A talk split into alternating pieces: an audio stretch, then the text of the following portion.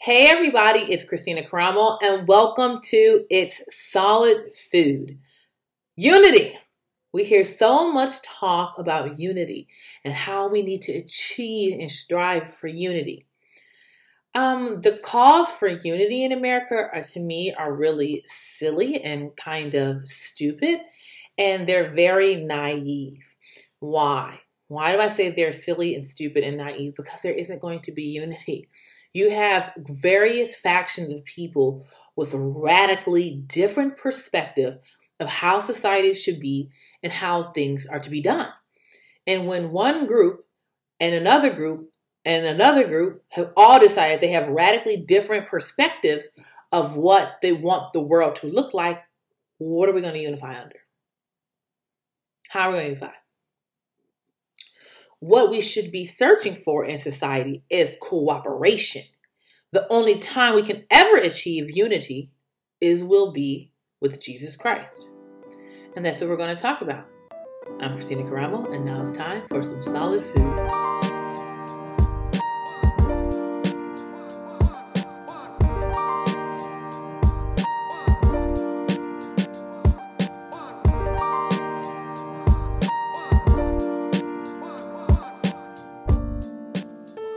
To A Solid Food, where we discuss all things in Christian apologetics, culture, and politics.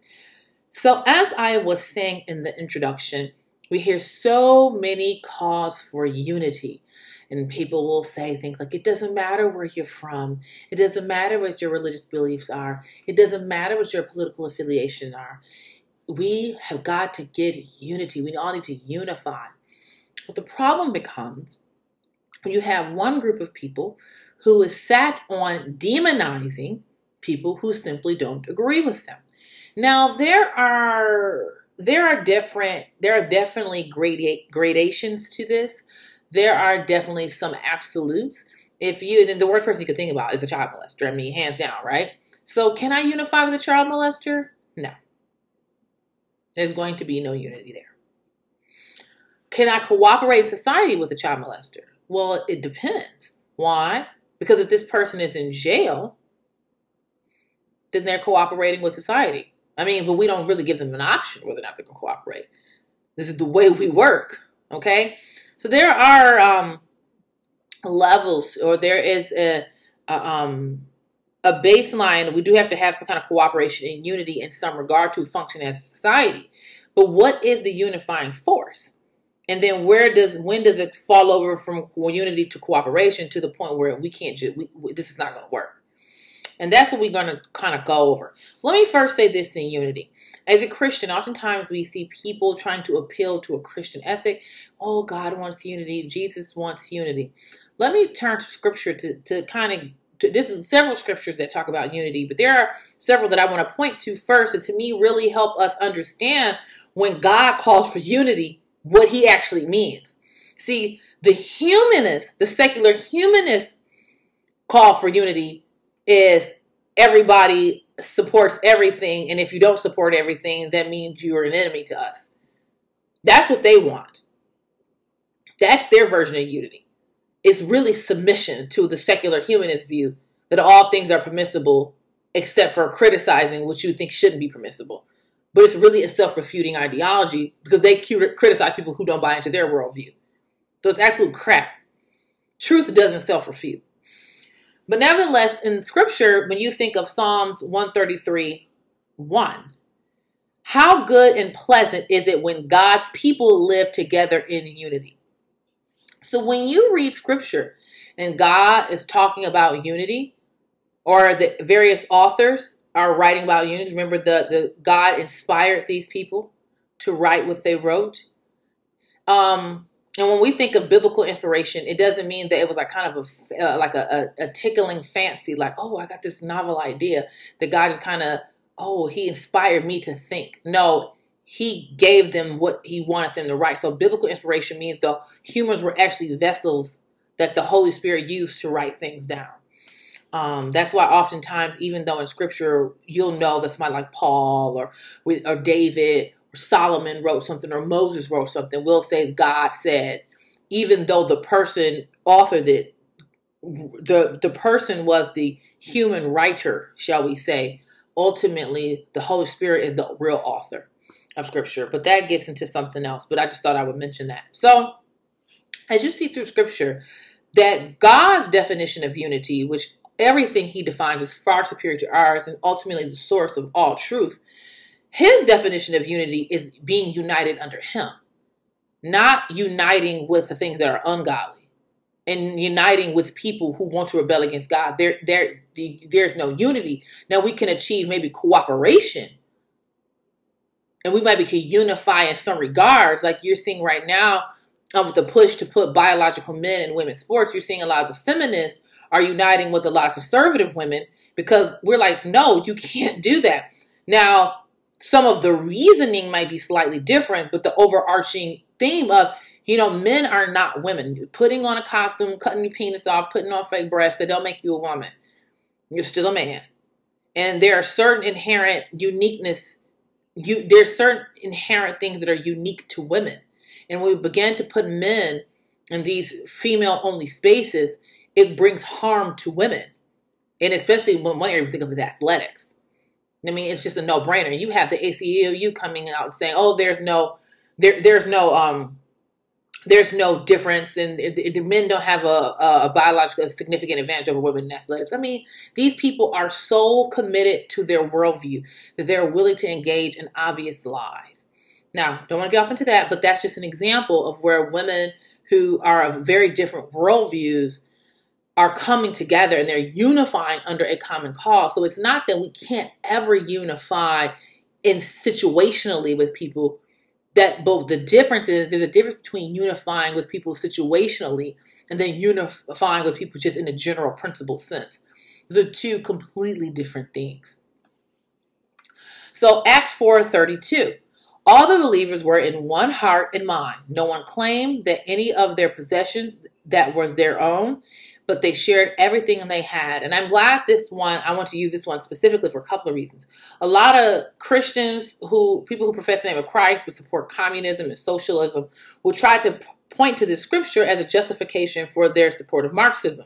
I use the terms Marxism, communism, socialism interchangeably, but they're really one and the same. They're really one and the same. They are. They're, they're the same ideology where the government controls and owns everything and decides who gets what. Now, people who point to this as a justification for socialism or communism or Marxism are extremely foolhardy in their analysis because, for one, we are to unify under Christ Jesus. And the Holy Spirit prompts me what to give, what to not, what to keep. Because um, I believe it was Ananias who lied and when he like sold his property and, and presented some to the church as though he had sold everything and was giving them all he had and then he died because he was lying to the holy spirit. Again this is a is a is a something that the holy spirit this is an agreement or th- not an agreement this is something the holy spirit prompts me to do not bernie sanders not kamala harris not joe biden not nancy pelosi not gretchen whitmer they're not God. These are politicians who take our tax dollars, pocket some for themselves, give some to their buddies, and then dole out peanuts to the rest of the public. That is not the same as the Holy Spirit prompting a group of people to sell their goods and split the prop the, the profits amongst themselves and share everything in a communal manner. That's different. See, this whole thing that everyone has absolute unity and allegiance to the state, that doesn't happen. The only thing we have absolute allegiance to is God. So if the Holy Spirit, even though in Acts 4:32 we see a com- Acts 4 we see a communal way of living, but the head of that is the Holy Spirit, not Joe Biden, not Kamala Harris. so please stop taking the scripture out of context to justify me having my goods confiscated by the federal government. You know what I mean? I was talking to a buddy of mine earlier today who was saying like that they had sold something and the government took like a third, like 30%. That's not what scripture is talking about. Now, if, if the Holy Spirit put it on this person's heart, I want you to give 30% to this charity, then you do it in obedience to the Holy Spirit, not obedience to the IRS, not obedience to the Federal Reserve, not obedience to Nancy Pelosi's next pet, pop, pet, pet project. Those are completely different things. Thought I would just throw that out there. So please stop. Please stop trying to point to this as an example or a justification for communism and socialism because that's not what's going on because these worldviews ultimately want to eliminate Christianity. So, how can you posit or point to a worldview that's rooted in antichrist rhetoric and belief and think you're going to build something God is happy about? Makes no sense. Makes no sense. I digress. So, back to the topic of unity. Uh, Galatians 3 26 28. So, in Christ Jesus, you are all children of God through faith. For all of you who are baptized into Christ have, have clothed yourselves with Christ. There is neither Jew nor Gentile, neither slave nor free. There is neither male nor female, for you are all one in Christ Jesus. So you see in the biblical model again that unity is presupposed to have is, is, is predicated, should I say more so, that unity is predicated on submission to God.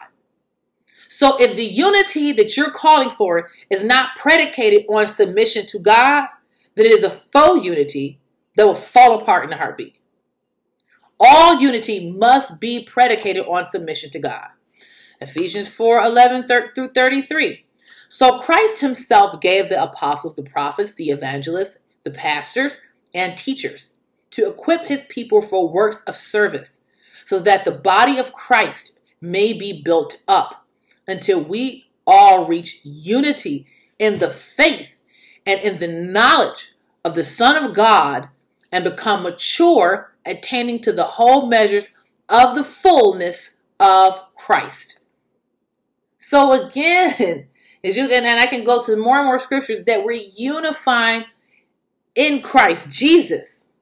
We are not to be unifying with the things that are ungodly. Notice how the Bible says, do not be unequally yoked with unbelievers. That's what it's talking about. So you cannot unify pe- with people who reject God. And the modern the modern um what's the word I'm looking for? Like the modern representations we see of Jesus is it's like this little skinny weak man who just came to preach about everybody needs to hug each other and be friends. No, no, no. Jesus called people out on a regular. In fact, Jesus says he came to divide. Now, if you talk to the modern person, this concept of Jesus being a divider seems crazy because the, the meek and loving Jesus is the perception is is again predicated on a humanist view, not on a godly understanding of loving people. Jesus came and died for our sins. So he showed us he loved us, right? But in the secular humanist view of love means indulgence, means giving people whatever they want. Let's look at Luke 12, 49 through 56. I have come to set the world on fire, and I wish it were burning. I have a terrible baptism of suffering ahead of me, and I'm under a heavy burden until it's accomplished. Jesus talking about his sacrifice. Do you think I have come to bring peace to the earth? No. I have come to divide people against each other. From now on, families will be split apart three in favor of me and two against, or two in favor and three against. Father will be divided against son, son against father, mother against daughter, and daughter against mother the mother in law against daughter in law, and daughter in law against mother in law. Then Jesus turned to the crowd and said, When you see the clouds beginning to form in the west, you say, Here comes a shower. And you're right. When, you, when the south wind blows, you say, Today will be a scorcher. And it is. You fools. You know how to interpret the weather signs of the earth and sky, but you do not know how to interpret the present times. So, you know, he was telling them that you know the prophecies have been fulfilled. Uh, not all of them, but the prophecies concerning his coming and his resurrection. I mean, death and, resurrection are some have been fulfilled at this point, and more are being going to be fulfilled. But what's important is his, his saying that he's come to divide. In Matthew 12 30, Jesus says, Whoever is not with me is against me. Whoever does not gather with me scatters. So it's quite clear that Jesus came, Jesus is saying, I'm separating what's mine from what's Satan's. So there is no unity in the secular humanist view. It doesn't exist. Because the people who are calling the loudest for unity are the most intolerant people. And they are saying unity can only be achieved with complete submission to us. We as Christians are saying unity can only be achieved with complete submission to God, not to me. You ain't got no business submitting to anything Kristina said.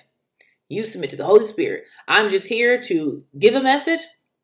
Sometimes I'm going to fall short. Sometimes I'm going to misspeak. That is why you have a relationship with God. you spend time in the Word of God. You spend time in prayer. You spend time on Bible in Bible study. You spend time talking to God. And then sometimes you fellowship with believers to be encouraged, to maybe clarify things, and to do life together with. But you do not submit to a person. With the secular humanists, their view of unity is complete submission to them. Because anytime, see, the reason why they thrive on collectivist thinking is because the only way you're going to have people operating in unity is if they all think alike. As long as you have individual thought, then you're going to have division and splinters because people are going to have different motives. Whereas if one is in complete submission to God, you're going to have unity because our motives are always intended on glorifying God and being ambassadors to Christ. And then even when God has us doing different things, it's all for the same purpose. It's for the same body. Because you notice in scripture, it talks about, you know, the head and the, and the, and the foot and, and this part and that. They're all part of the same body, but they serve a different purpose, but they're part of the same body. Where with the second, so God has a perfect understanding, a perfect knowledge, a perfect plan where the secular humanists, everything is filtered through the wicked human heart and their own false religion. Because it's, it's just, this is, is a religion for them. And so, with that being said, you know, it's what we should be striving for is cooperation. But it's very hard to cooperate with these types of people because their worldview is see the thing that should uni- Americans should rally around is the Constitution. Because in order to achieve even cooperation, you still have to have a set of understandings that you all can lean to. It can be the objective measuring stick for whether or not you are cooperating with one another. You see what I mean? See, one of the things when Paul talks about, you see in scripture, is the freedom in Christ. Freedom in Christ doesn't mean freedom to do whatever I want. Freedom in Christ means I'm free from the bounds of my sinful nature in the sense that I have devoted myself to God and I have freedom in Him and I'm free to live in joy and peace. I'm free from the cares of this world. I'm free that if I stumble, I don't worry that God has rejected me and doesn't love me anymore. It's not a freedom to rebel we have to have a free society, but the free society is, is, is it has to begin with submission to God, where individuals are self-regulated. Okay, but the secular humanist view is that we have a free for all. And so then when the free for all brings all these consequences, non secular humanist wants to go about ways to achieve some better outcome when in reality the, the root of all problems in our society is hearts without God. That's the ultimate issue of all problems. And if, if you're not coming with that starting point, you're ultimately going to create some vain human ideology. And so, a perfect example of this is this is so funny to me. So, I was saw this earlier today. I'm gonna bring up this tweet on the screen here. And so this tweet on the screen here is from and I and now, let me say this. I'm not looking to pick on this woman. I am not saying she's a bad person. And I don't, and I, I just really want to say that because, you know, some people I feel like, you know, some people like AOC, she's just a jerk. I mean, I, you know, the woman's just a jerk and a liar. I, I don't know anything about this other woman, Bree Newsome, so I'm not looking to to malign or make fun or mock this woman because I think it's very sad that many people have bought into this vain ideology, um, this this we call leftism or secular humanism, and because even though many of these people were professing Christians, Many of these people will be professing Christians, but it still is a secularist type of redemption and salvation that they have attached to this justice movement. And it's really unfortunate because they've perverted what is God's perfect justice for uh, justice that's really redistribution of wealth. They're saying that the way we have a peaceful society is by redistributing wealth, but yet who decides who gets what? Who decides the redistribution? It's still another person. So then it's ultimately problematic. But if the Holy Spirit prompts us what to have, what not to have, what to give, what to do, then it's in alignment with the perfect will of God. Because you have some people who maybe God doesn't want the person to have a lot of money because the person may destroy themselves. Maybe God has a different plan for that person. Maybe there's another person over here that has hundreds of millions of dollars, right? But every year they're giving away a third of that $100 million to, to help feeding the needy, helping do this, building up ministries, building up Christian businesses. You do not know what God has for that person. That's why we have to submit ourselves to the perfect will of God for our lives instead of looking to what the world standard is. Say, well, this guy has a yacht. How come I don't have a yacht? It's not fair. Uh, this person has this, how and I don't have this. That's not fair. You know, why can't I do this? And oftentimes, too, with this whole justice, quote unquote, movement, is it's, it's not looking at the responsibility that the individual plays because it believes that evil is based out of inequality, that imbalances in power is what predicates evil when we as Christians know the problem is the wicked human heart. So they create this false theology. They create a false religion that actually leads to more horror than any good. That's why communism is so deadly. Because it requires violence. Marx Karl, Karl Marx books requires violence. Read read his writings. So, anyways, again, I don't want to pick on this woman, and I think it's important because God is, is working on me to be a lot more compassionate against these, not against, but towards these people who have radically different opinions, who I think are just one walking absurd machine. He is putting on my heart to not see them like that, to see that these are human beings made in His image who are confused because of these idols they have built up. She says, there is enormous amount of racial undertones to this entire convo about Brady being the best athlete of all time. Wait a minute, what are the racial undertones? The man has won a ton of Super Bowls. He's like 43 years old and won with a new team that he just started with this year. Then it goes on to say, it uh, about Brady being the best athlete of all time in a way that willfully ignores black athletes past and present as well as the ongoing systemic discrimination against black athletes in the QB position. No, let me tell you something, lady, and I don't mean to be just mean to her or other people. A lot of these just these social justice warriors, they are some of the most miserable people that you ever want to meet. They will find any way to contort any conversation that includes racism discussion. And if we aren't constantly walking around in this constant mourning over racism, if I'm not walking around in constant mourning over racial disparages or racial issues, I mean, they want us completely just fixated. Whereas the point is coming out your eyeballs. You can't even eat a sandwich. You can eat a sandwich, and these people will find a way to make sandwich eating racist. I mean, it's just completely ridiculous. But it's this vain ideology they have created where they get their salvation, they get their goodness, so they obsess over it. To the point that you would take the most innocent of situations where we can't even be happy for a man who happens to be white. Because if we show any type of happiness for this man who happens to be white, we are somehow dishonoring black people. How? Why does black existence constantly have, have to be juxtaposed against white people? To me, I have a massive problem with that. Why does black existence have to constantly be juxtaposed against white people? Why can't we just be happy for this man and that be the end of it? Why do somehow race has to factor into the conversation? It's because these people identity is not rooted in Christ, it's rooted in their blackness. And since oftentimes when we talk about blackness, it's always talked about in the concept of pain, trauma, and struggle, that you see yourself nothing else more than just painful piece, piece of sadness. And that's one of the reasons why, not to get too off topic, and why I have a big issue with a lot of the Black History Month celebrations, because it's always rooted in discussing how these people overcame racism. Yes, that is a part of our story, but that isn't our story. That isn't the totality of who we are as a people. You know, first and foremost, your identity is to be rooted in the fact that you're made in the likeness and image of God.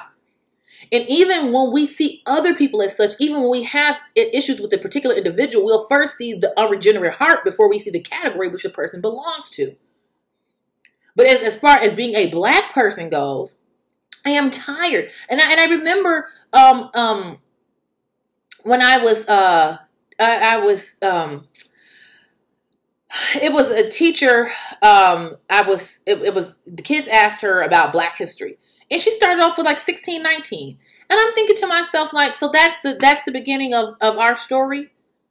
I mean, I understand the concept of the black American people, but but my point is, is that it's just blackness is rooted in trauma and pain. And since these people just want to stay in a constant state of trauma and pain, they want everybody else to stay in a constant sense of trauma and pain because this is how they feel good. This is where they get their salvation. This is where they get their righteousness from. You think I'm making it up? Look at this whole anti-racism movement. Now, here's the thing about it. As I've said this to people before, and, and people need to take I, shouldn't say people need to take me more seriously because that sounds really arrogant and it sounds as though I'm saying as though I know everything and I have the answers and listen to Kristina to get the truth. No, no, I just think that sometimes I, I have a tendency to look at things from a 10,000 foot view. And that can sometimes be a problem because sometimes I'll miss the details, but I'm very much a big picture thinker. And so I've been telling people for a long time the obsession with racism and white supremacy has nothing to do with white people, has nothing to do with racism. It's about pushing communism. Because the way they, the solutions, if you really want to know what someone's agenda is, listen to the solutions. Notice these leftists, no matter what problem we talk about, they use the same terminology and they have the same solutions, which all boil down to redistribution of power which is anti-biblical because the problem in society is not a redistribution of power. I mean, a power imbalance. The problem is is unregenerate human hearts. Because if I am queen of America, if I am sold out radically for Jesus Christ, yes, I have more power than the lady living in the homeless shelter, but guess what? I'm going to see how I can uplift that woman. I'm going to love her. I'm going to treat her with kindness and respect, and I'm not going to see myself above her. Yes, I may have more status. Yes, I may have more money, but I don't see myself any better than her.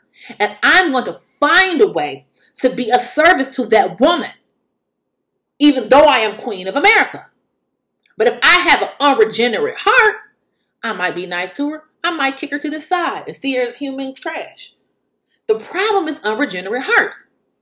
But the way these people see it is that there are these categories what they consider like what like the whole thing with intersectionality. So you're born with these certain characteristics, and they necessarily dictate how you're going to see the world and interact unless you've been deprogrammed according to their ideology. So even as a black woman, even though I am a constitutional conservative, they still see me as a supporter of white supremacy because I don't buy into their worldview. So you don't have to be white you can be a black racist if you don't buy into their worldview. So they're constantly shifting the definition. They're constantly shifting the goalposts. And so when they started with their obsession over racism, you saw mostly white people. The people who were complaining about it were mostly white people. But I've been telling people for some time, even though their anti-racism rhetoric isn't necessarily rooted at me as a black woman per se, you would think that according to their view, I might like it because they seek to give me some unmerited power on the strength of me being a black woman and a part of me, according to them, being a, and part of a historically marginalized class in America. Therefore, why do I have a problem? Because the reason why I have a problem with their view is because it's not just about race, it's about mainly ideology. And if you don't buy into their ideology and their solutions, then you are part of a white supremacist system. So even though I'm a black woman, I don't agree with their worldview. Therefore, I am still a white supremacist, even though I'm black. It's it's crazy. Let me read this um, really quick.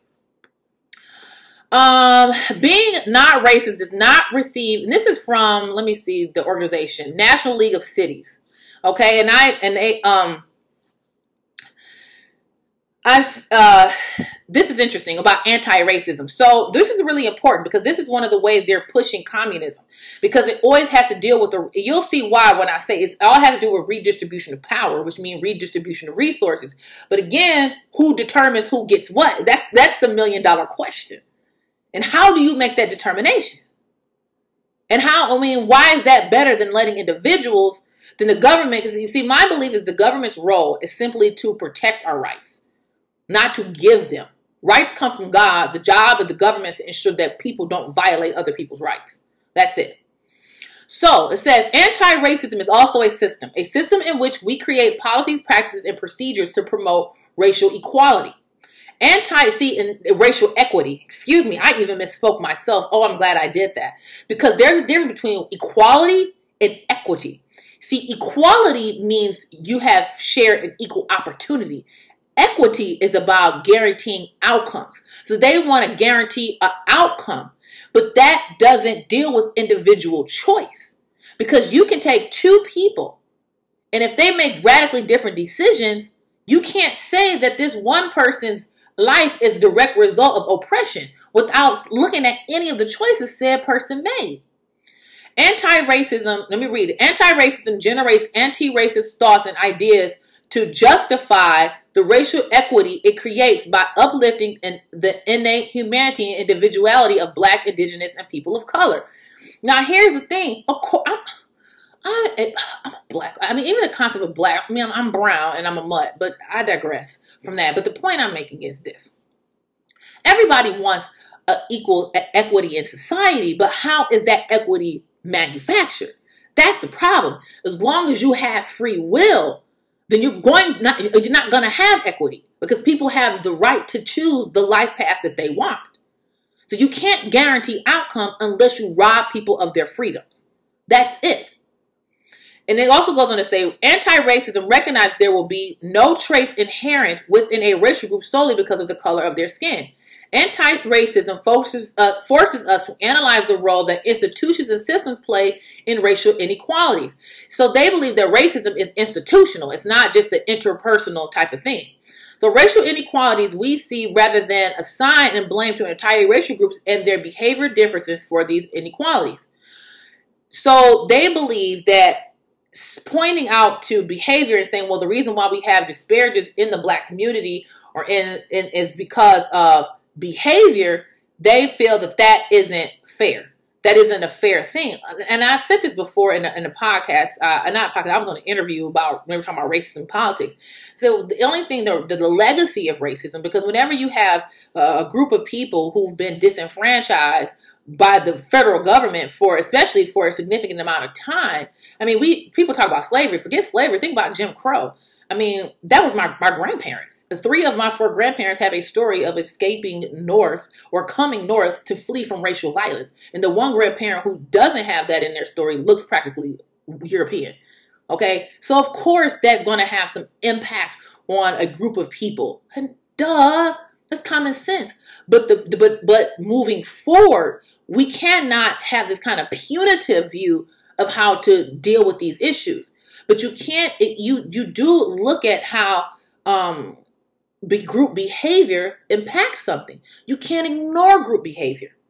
You you can't you can't ignore group behavior. And the reason why is not because there's an inadequacy in the DNA of the people. It has to do with socialization. So how a group of people are socialized directly impacts their outcome in life.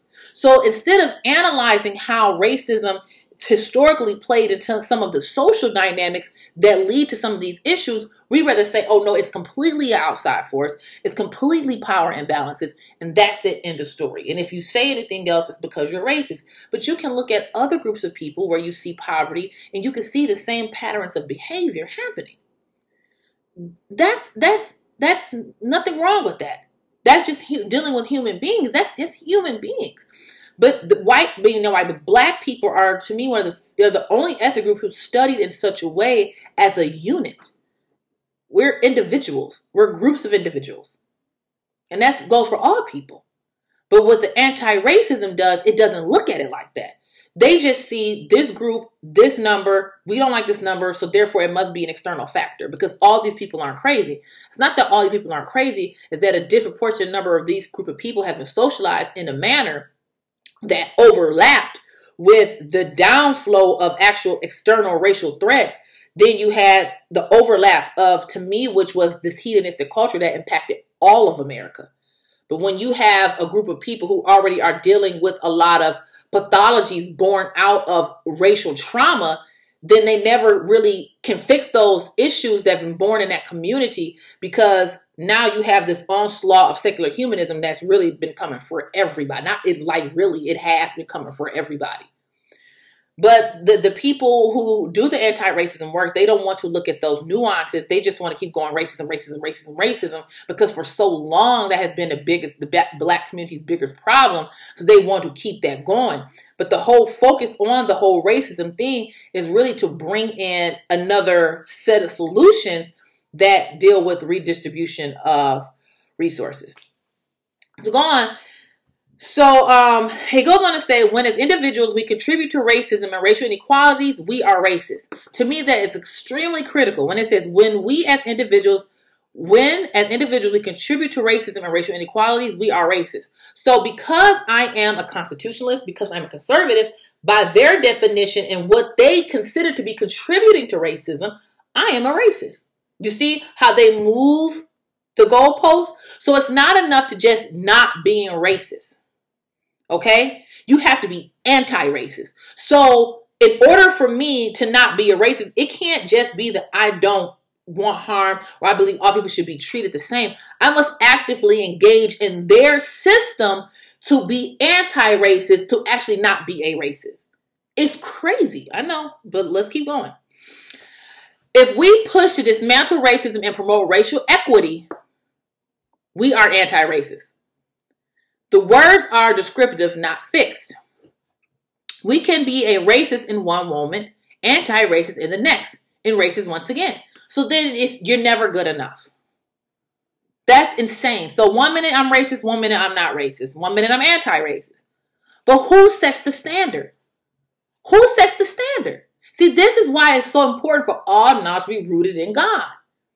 Because if your knowledge isn't rooted in God, it comes up with these vain and stupid ideologies that I'm racist one minute, I'm not racist, then I'm anti racist, then I'm racist again. So I can fluctuate between being racist, anti racist, not racist several times throughout an hour. But who determines this? I can continue. If we push to dismantle racism and promote racial equity, we are anti-racist. Oh, let me move down. I read that already. Anti-racism shift, fo- shifts our focus from the intent of our actions to the outcome. See? That's the thing about equity. So instead of fixing society from the ground up, that's the conservative model, right? We believe, I keep fixing my glasses, but we believe in fixing society from a ground up model that we build and strengthen the individual. So you strengthen the individual, and then once you strengthen the individual, then necessarily the outcomes will be better with the the Marxists have a top down approach and said we have must have this fixed outcome no matter how we manufacture, no matter who we harm in the process, no matter how much this violates human nature, it doesn't matter. We want the achieved outcome. That's not the way it works. Even even in and when you think of salvation, you know, even though our works don't save us, but our works are evidence of our faith. So it starts in our heart, and uh, my works are an outgrowing and outworking of my salvation. That is genuine. Then if someone says, if you don't read your Bible every day, I'm going to beat you up. Okay, is that sincere? Have I genuinely given my heart to Christ? No. If I read my Bible every day because I really love God and I really want to please Him and I really want to serve Him, or if somebody stands over me with a whip and say, if you don't read this Bible, I'm going to beat you up. Which one is what God wants? See what I mean? So, which one is better for society that we close these disparages and these gaps that we see in society prominent in some demographics, maybe not others, is it is it better done by actually training and helping the individuals identifying the issues and not just chopping it up to racism and identifying what areas this individual can improve, then that individual is stronger and therefore it's like a it's like a it's it's like seeds being spread because once you empower this individual to go out, make good decisions and do well, then necessarily it's going to bleed off to other people in their sphere of influence. Okay? Um, so again, anti-racism shifts our focus from intent to our actions and the outcome of our actions, whether we advance racial equity or uphold racial inequality. It is not enough to, be- to believe that being not racist will eliminate racism and racial inequalities. Instead, we must work within ourselves, our networks, and our institutions to challenge racism with each decision we make. The practice of anti-racism is everyone's ongoing work. Really? So that's why you see women, somebody like this woman uh, that quote I share from the the woman um, Bree Newsome, and again, I'm not trying to mock this woman or make an example of her by any means, but I'm just pointing to why these people are so obsessed because it must be interwoven in everything that you do. Anti-racism work must be interwoven in everything, everything.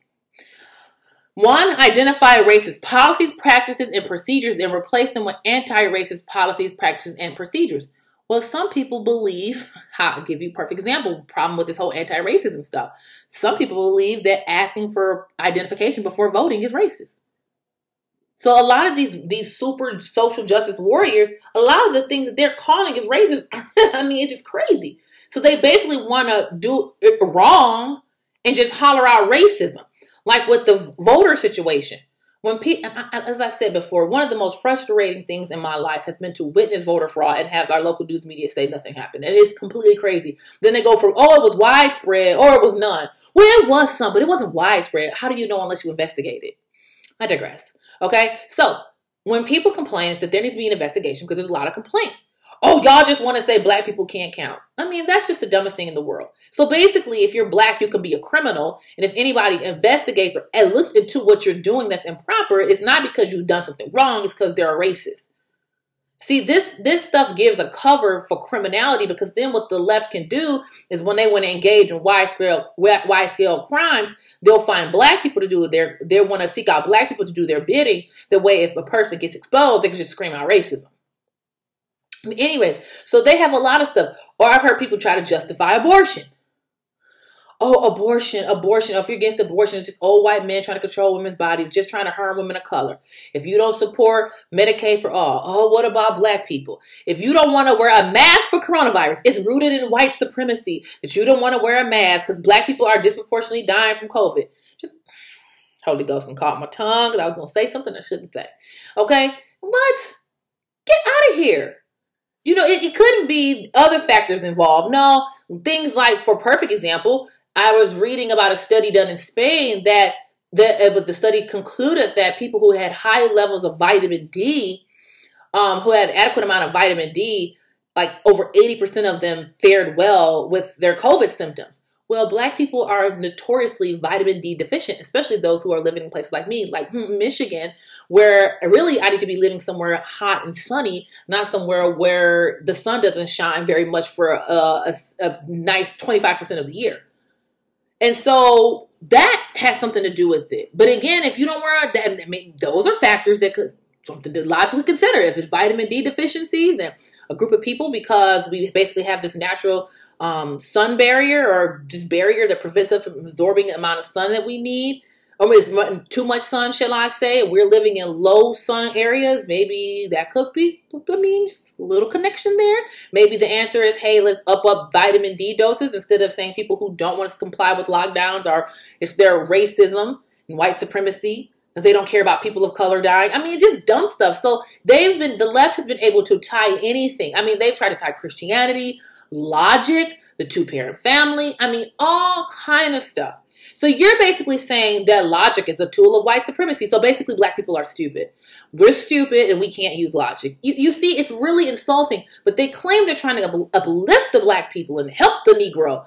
But in really, they're disrespecting us and saying we're a bunch of dumb little babies who we need everybody to hold our hand through life in order for us to function and do well. Instead of acknowledging, yes, the historical racial violence and inadequacies that happened for hundreds of years impacted our culture greatly. Absolutely. And it created some bad habits. It created a lot of fear. It created a lot of problems.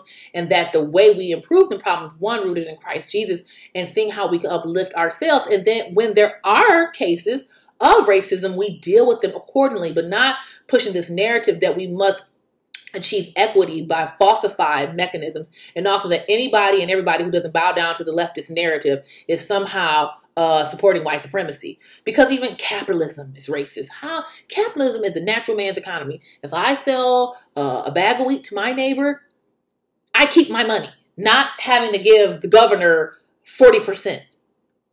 So what are you talking about? But again, if you tie a bunch of stuff to white supremacy, if you tie a bunch of stuff to racism, then you can knock all these things that you don't like in one fell swoop under the guise of fighting racism. It also says understand and own racist ideas in which have been socialized and racist biases and these ideas have created within each of us. Anti-racism is a practice and, and people and institutions must continue to employ moment by moment to fight against a system of racism.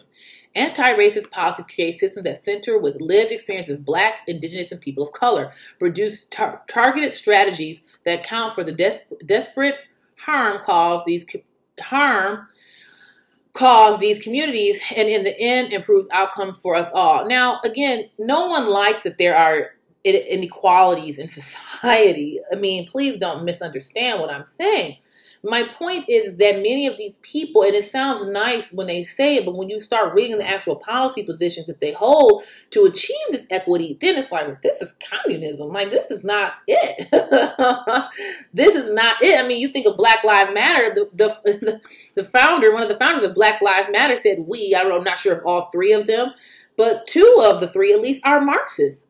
So they're vision of doing anti-racism work involves in this self-flagellation of white people you know um, them all feeling horrible about themselves and then if you're not white and you but you support a particular worldview then you are also a racist and you need to engage in self-flagellation as well um, I mean, it's just it's, it's completely ridiculous. It's completely ridiculous. The thing about it is that we as a society have got to understand that there can be no unity with this type of worldview. I, I, cannot unify with this. I will not unify with this. How do you cooperate with this? Because for them, unity means full submission because you get goodness. See, you're a bad person. You're a racist unless you engage in anti racist work. And since many of these people on the left say white supremacy is the greatest threat to planet Earth, and since, according to them, I'm a white supremacist, which means I'm a threat to planet Earth, what do we do with threats? We eliminate them if you can't see the logical progression of this worldview, then you're falling asleep. Because many of these people in these think tanks, many of the people who are making public policy decisions, they hold onto this worldview. Now, many of them don't believe it. It's just a cover for them to push Marxism. They just need the people on the ground to believe it. It's not necessary for them to believe it because all a lot of this stuff is coming from a lot of this stuff is these these anti-racist works and, and Black Lives Matter, the global organization. A lot of they're getting tons of money out of Europe. they are. A lot of these, the globalist movement was born out of Europe. Don't get me into my speculations to why I think that is. I think some lost powers just want to reclaim their power, but I digress. But my point is not to get too off topic. Um, not to get too off topic, because you know America did rise to power after World War II, and Europe did kind of fall flat a little bit. But you know, I digress. I digress. Um, but what I am saying is this: is that you you can't unite with this type of worldview. Because they they they attack again the scale of being anti being a racist can be anybody. According to their definition and if you start peeling through these people's worldview i would be considered a racist. Even as a, a black woman i'm i'm considered a racist. Because i don't buy into their worldview you see what I mean? So this is why you have like the other woman who found a way to make supporting or being happy for Tom Brady is rooted in racism. We have to acknowledge all these black people. It's like equity. So this man can't have his 10 minutes of shine. We got to bring in everybody else because it's not fair. He worked hard. Let, let the man have his moment. But again, these are the same people calling for unity. And if you don't buy into their false religion, it's because you're a racist. So there is no unity to be had with these people. The goal is cooperation. Now, the only way you can achieve cooperation is unless they're trying to compel you, is if they're not trying to compel you to do something. If they want to live within that world themselves, but then they want to dismantle institutions or change institutions that all of us use. So then, therefore, we have a problem. So therefore, there isn't even cooperation with these people. The only solution to this is the gospel because many of these people, their heart, I don't want to say their heart is in the right place because it's, it's rooted in a vain humanist ideology, but their intentions based on their heart is good. They many of these people, and you may get mad me saying they have good intentions. They're just confused because they don't understand. They're unable to see. Some of them are completely unwilling to see. I'm not talking about the ones who are unwilling of the, those who are using this for exploitative purposes, but those who genuinely want to fix some things we see in society.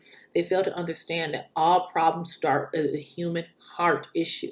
So even in the cases where you have a racist individual, it still is an unregenerate heart that causes them to behave in a negative manner to other people who do not look like them.